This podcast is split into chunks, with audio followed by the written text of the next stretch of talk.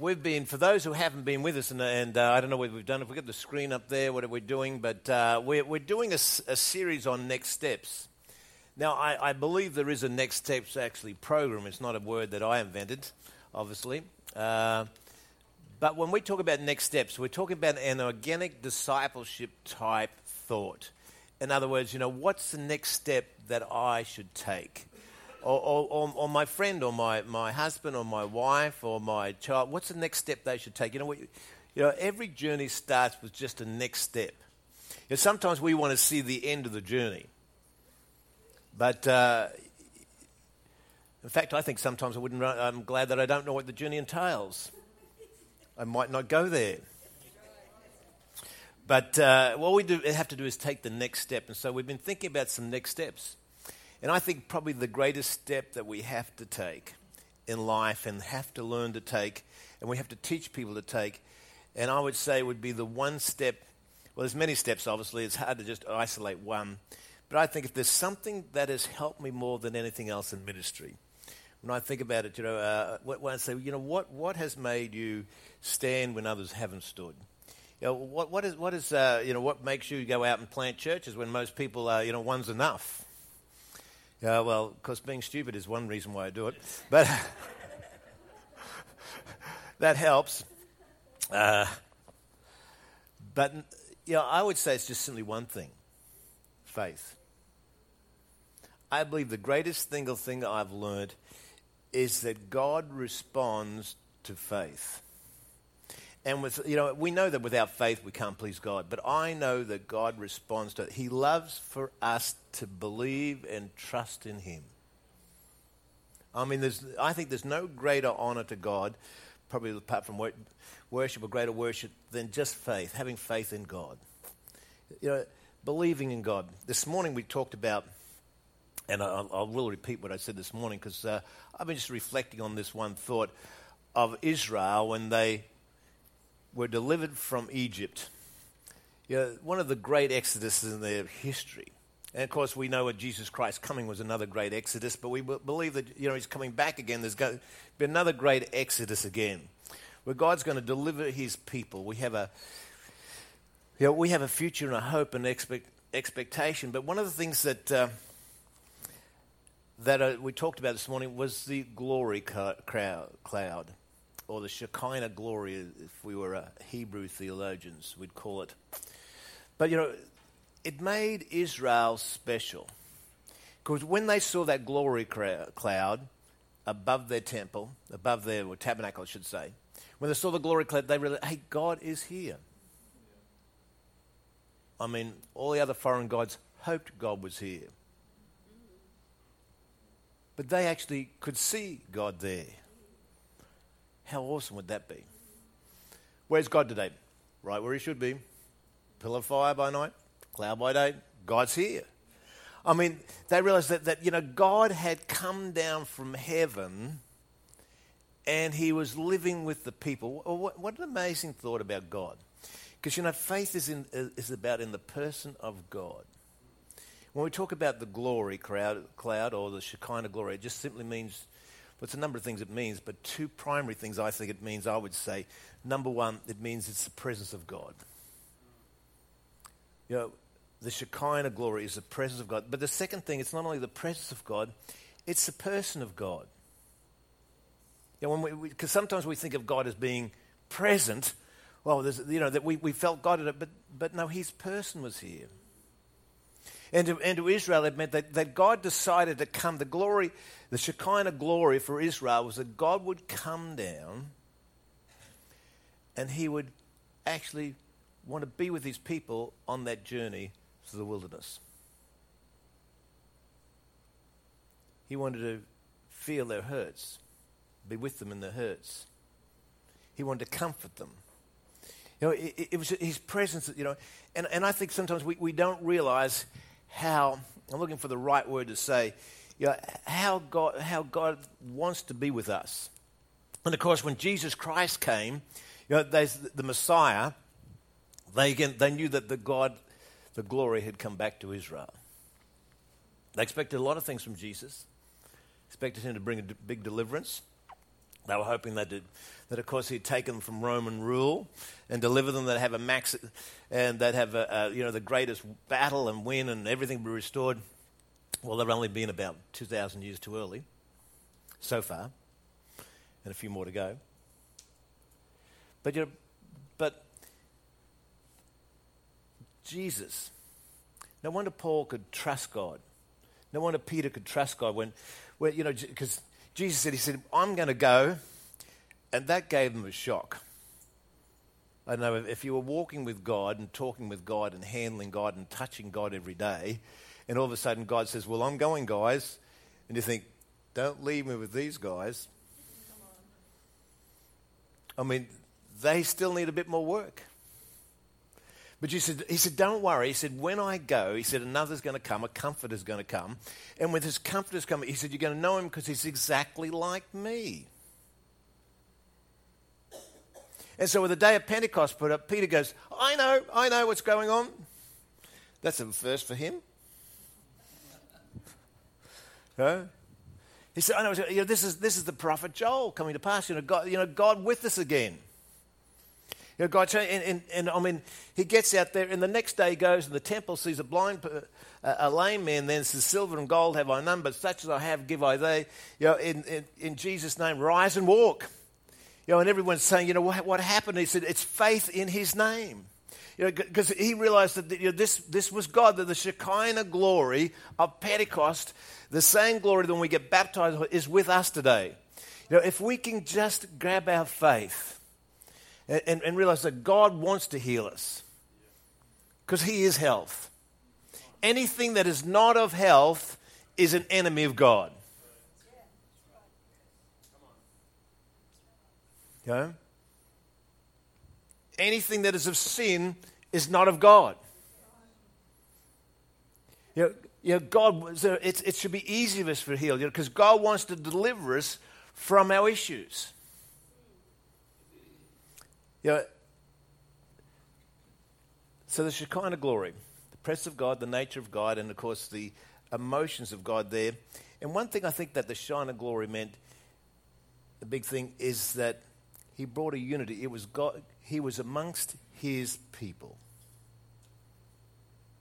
You know, he was at one with his people. God was no longer up there, but he's with and in, and there's, there's a unity. You know, uh, Jesus prayed the prayer. He said that he said, "I pray that they would be one like you and I are one."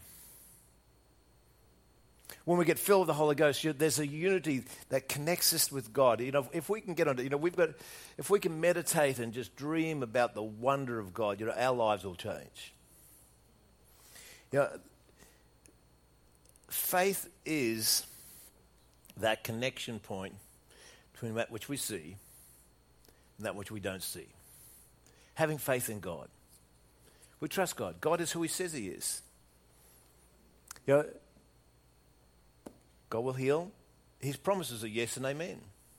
He doesn't change. God wants to heal you tonight. God wants to set you to free, free tonight.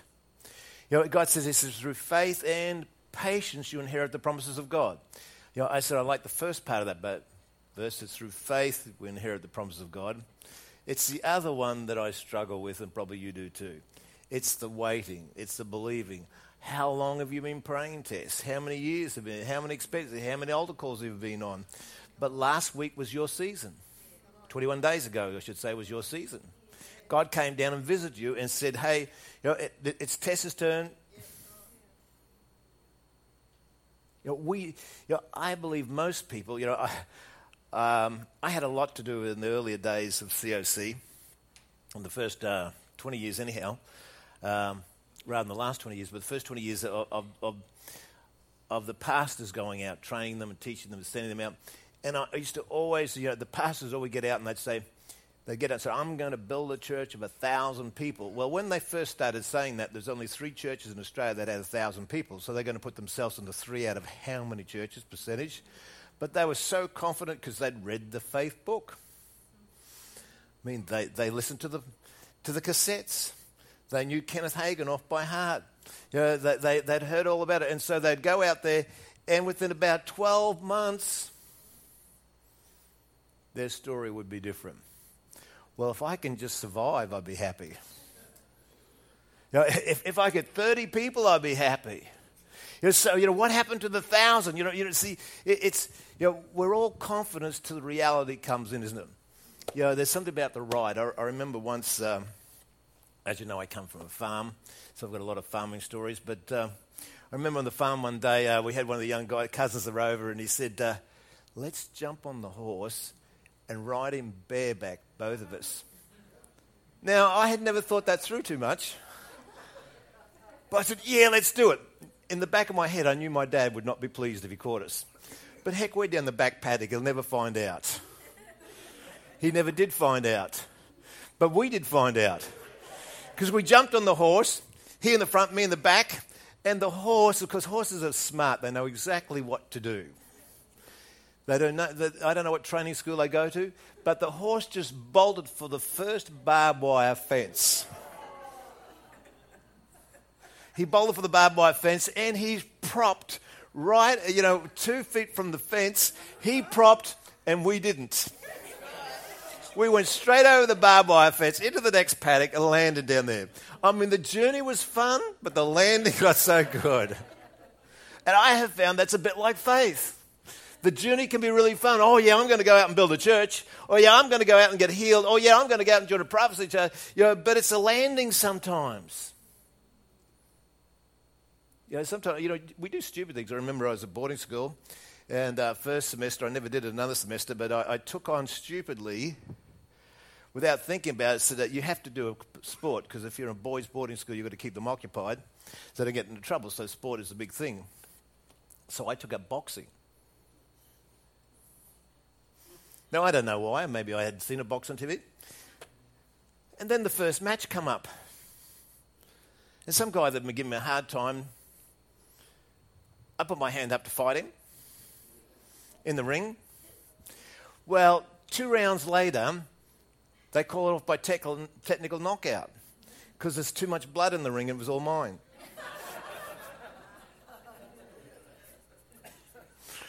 yeah. And it hurt. Now, I don't know why, but when you're in a sparring practice, it doesn't hurt. But the reality of the fight is it hurts. I mean, it really hurts. Uh, and, um, and then for the next two weeks, it hurt even more because wherever I got hit in the mouth, you know, uh, I got blood blisters, all, uh, I mean, uh, blood ulcers, mouth ulcers there as well. So, I mean, you know, it just didn't last for you the humiliation of that one you know, five minute fight.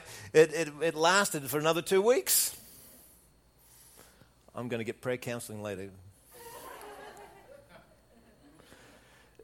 You know, we, you know, it sound, you know, you read and say, fight the good fight of faith. You know, it's so easy to you actually have to get in the fight. Yeah, and I think we've got to learn how to fight the fight of faith. You know, we've got to learn the nature of it. You know, and, and I've got to admit, sometimes it hurts. Sometimes it's not easy. You know, it, it's, it's good to say, you know, um, God supplies all my needs, quote the verse there, and I'm going to give till it hurts, and you give everything, and then where's the money?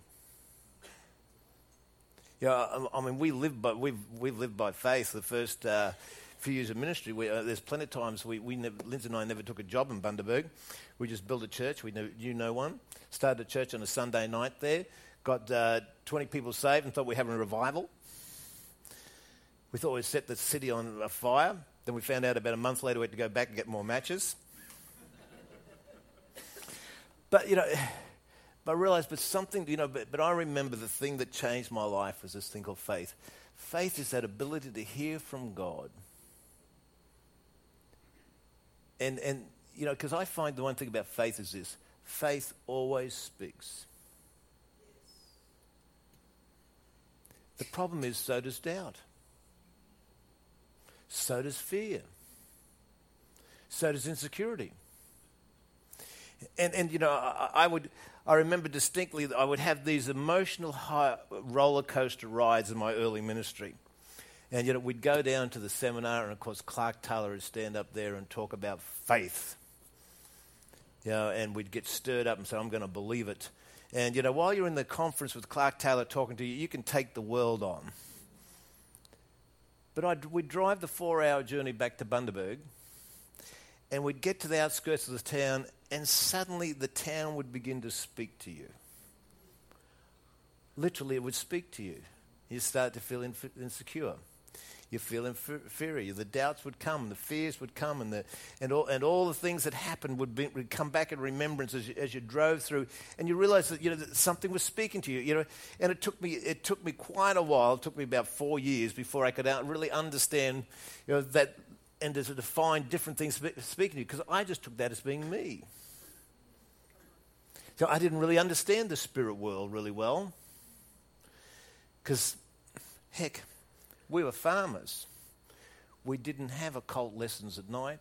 We didn't have spiritual lessons at night. We were farmers. Like, you know, farmers, you know, we just put the wheat in the right season, plant it, it grows. If, if you have a drought, well, then just put it in next year. It's quite logical. But the spirit world is different. It's an invisible world. It's a world that you can't see. It's a world, it's, it's a world that works in times and seasons and everything else, but, but it's just different. And, you know, and it's unseen, so, so you can't get a handle on it. I found it extremely hard to get a handle on, on faith. But I realized that, because when I first started out ministering, it was in the good old days when, you know, businesses stopped at 12 o'clock on Saturday. There's no sport on Sunday. And a good pastor went around and visited all the ladies because none of the ladies worked. And that's what a good pastor did. So you'd go around and you'd do all the pastoral visitations during the week. You'd go and visit Mrs. So and so and visit so and so, and they'd get Mr. So and so to come to church. Yeah, and so that was, that was the job. So we had all these so and so's at church. No. Um, but I realized that when, after a while that I'd go to different houses, and it wouldn't happen in every house, but some houses would speak to me. I'd get different thoughts. And for a while, I'd take ownership of those thoughts. Then I realized that, oh, these thoughts are not me. That's not how I think. And I realized that the spirits dwelling in different houses, that they'd cultivate things. And, you know, it didn't matter what they said to me, something else was speaking to them.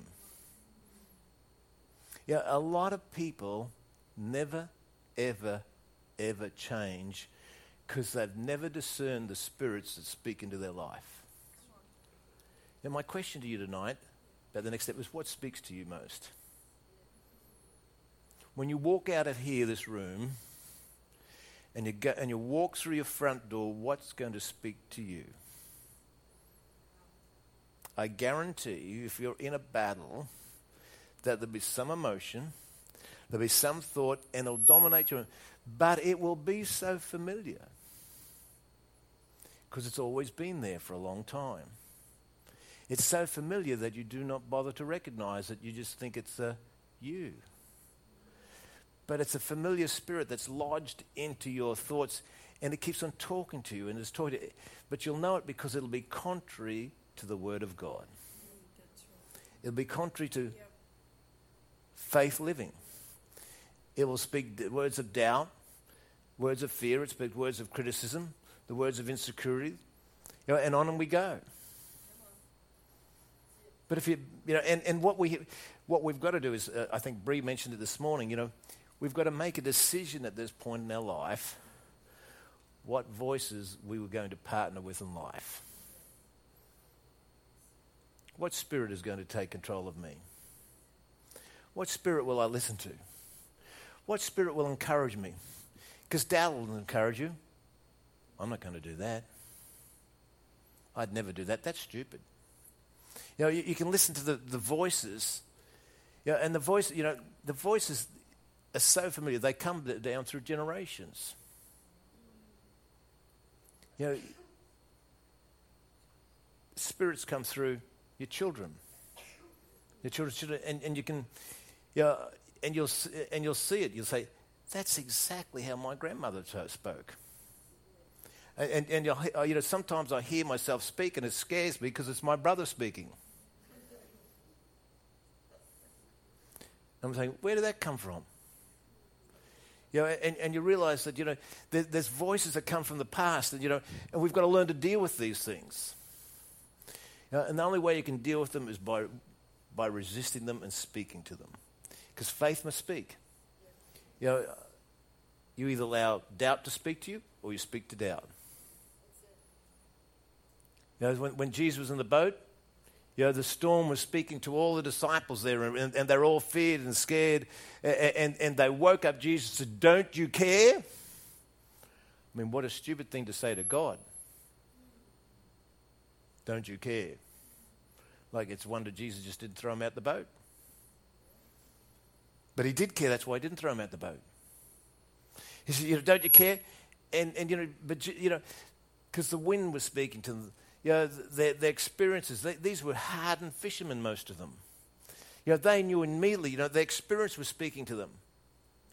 But Jesus didn't listen to that. You know, he spoke to the wind and told, said, peace be still. See, the question is, you know, do we allow, what do we allow to speak to us and what do we speak to? Faith is about, you know, faith speaks. With the heart man believes, in the mouth confession is made unto salvation. We've got to speak to our mountains. If you've got pain in your body, and pain's always a difficult one, because pain doesn't let up, does it? Pain constantly speaks to you. You know, you feel the pain. It constantly speaks to you. Then your imagination start to work, and you think, "Will I ever be different?" And then you start to think of yourself dying. Like when I get a cold, I don't get a cold, I die. Right, I, am on the deathbed. Honey, this is it. Have you got the will made out? I'm on my last legs, you know. I, I, I, mean, maybe a slight exaggeration, but those thoughts go through your mind. I mean, uh, am I the only person that ever gets these things? Okay, I'm the only person who's honest in this room. I can see that. But see, what do we, you know, it's those voices that speak to us and what we allow us to meditate upon. Because I've learnt this too. Whatever you meditate upon grows. What you speak will stop. What you meditate upon grows. You know, if we're going to take the next steps, there's certain people that after a while you've been with them a while and you say, hey, your next step is to stop speaking this. I don't ever want to hear this again.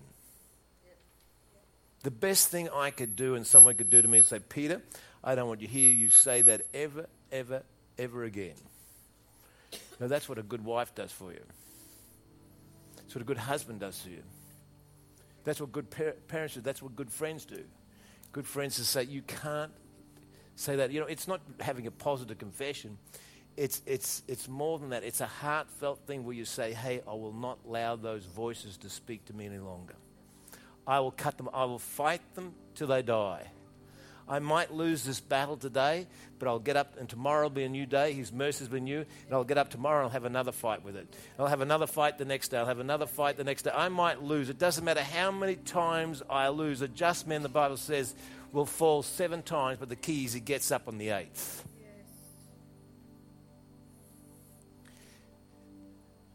How many failures does it take you before you quit? Guarantee one thing the devil knows exactly how many failures it'll take for you and me. I'm guaranteed he's got you worked out. Because, you know, he's got no power except a roaring voice. That's the only power. He's only, you know, he can't make it. The only power he has is to continue to speak into your mind. What are we allowed to? But faith will speak, but so does doubt. I encourage us to take a, as we close tonight, just one thought. Let's, let's make it our next step. What speaks to me? Sit down this week and, and start a spiritual journey and say, hey, what's speaking to me? Sometimes it's just imagination. Some people escape in the imagination. They dream they're going to do things that they'll never do. They don't really want to do, but they just dream it. You know, useless imaginations, vain imaginations. Some things are not wrong, I mean, as in sinful wrong, but they're wrong. Let's take control of our imaginations this week. And let's speak to imaginations. Come, on, let's pray. Heavenly Father, right now, I thank you, Lord, that you have given us answers for life. We pray, Lord, that you'd speak into our heart and to our minds, that we would live differently. We live victoriously. Father, would rise up and see your kingdom established in our lives and our families and those around about us. We pray for that tonight in Jesus' name. With every eye closed and every head bowed, let me ask one question. Do you know Jesus Christ personally as a Savior? You know, unless you have Jesus on the inside, then you won't have his voice speaking to you. You know, but God wants to come on the inside. It's called being born again. He wants to be in you and with you so he can speak to you. If you've never been born again, put your hand up right now and say, Peter, pray for me tonight. I want to know Jesus. I want to know he's my Savior. I want to know he's my helper. I want to know that if I die, I would go to heaven. Just raise your hand quickly. We won't linger this, but I'll give you opportunity. If you want to know more, come and talk to one of us in the front here. We'd love to share with you. The second thing I'd like to say, hey, tonight, Peter, you were speaking to me. That as you were speaking, I recognized voices that I didn't realize were tormenting me and holding me back. If that's you, just put your hand up and I'll pray for you right now in your seat. Just raise your hand and say, That's me. I've got that voice. I've got that issue. I want to break it tonight. Thank you, Jesus. Father, in the name of Jesus, for every person who's raised their hand, I believe right now that that will be broken of their life. Father, we speak to the spirit life, we command it to cease, and we believe the Holy Spirit and revelation to flow in Jesus' name. Amen and amen.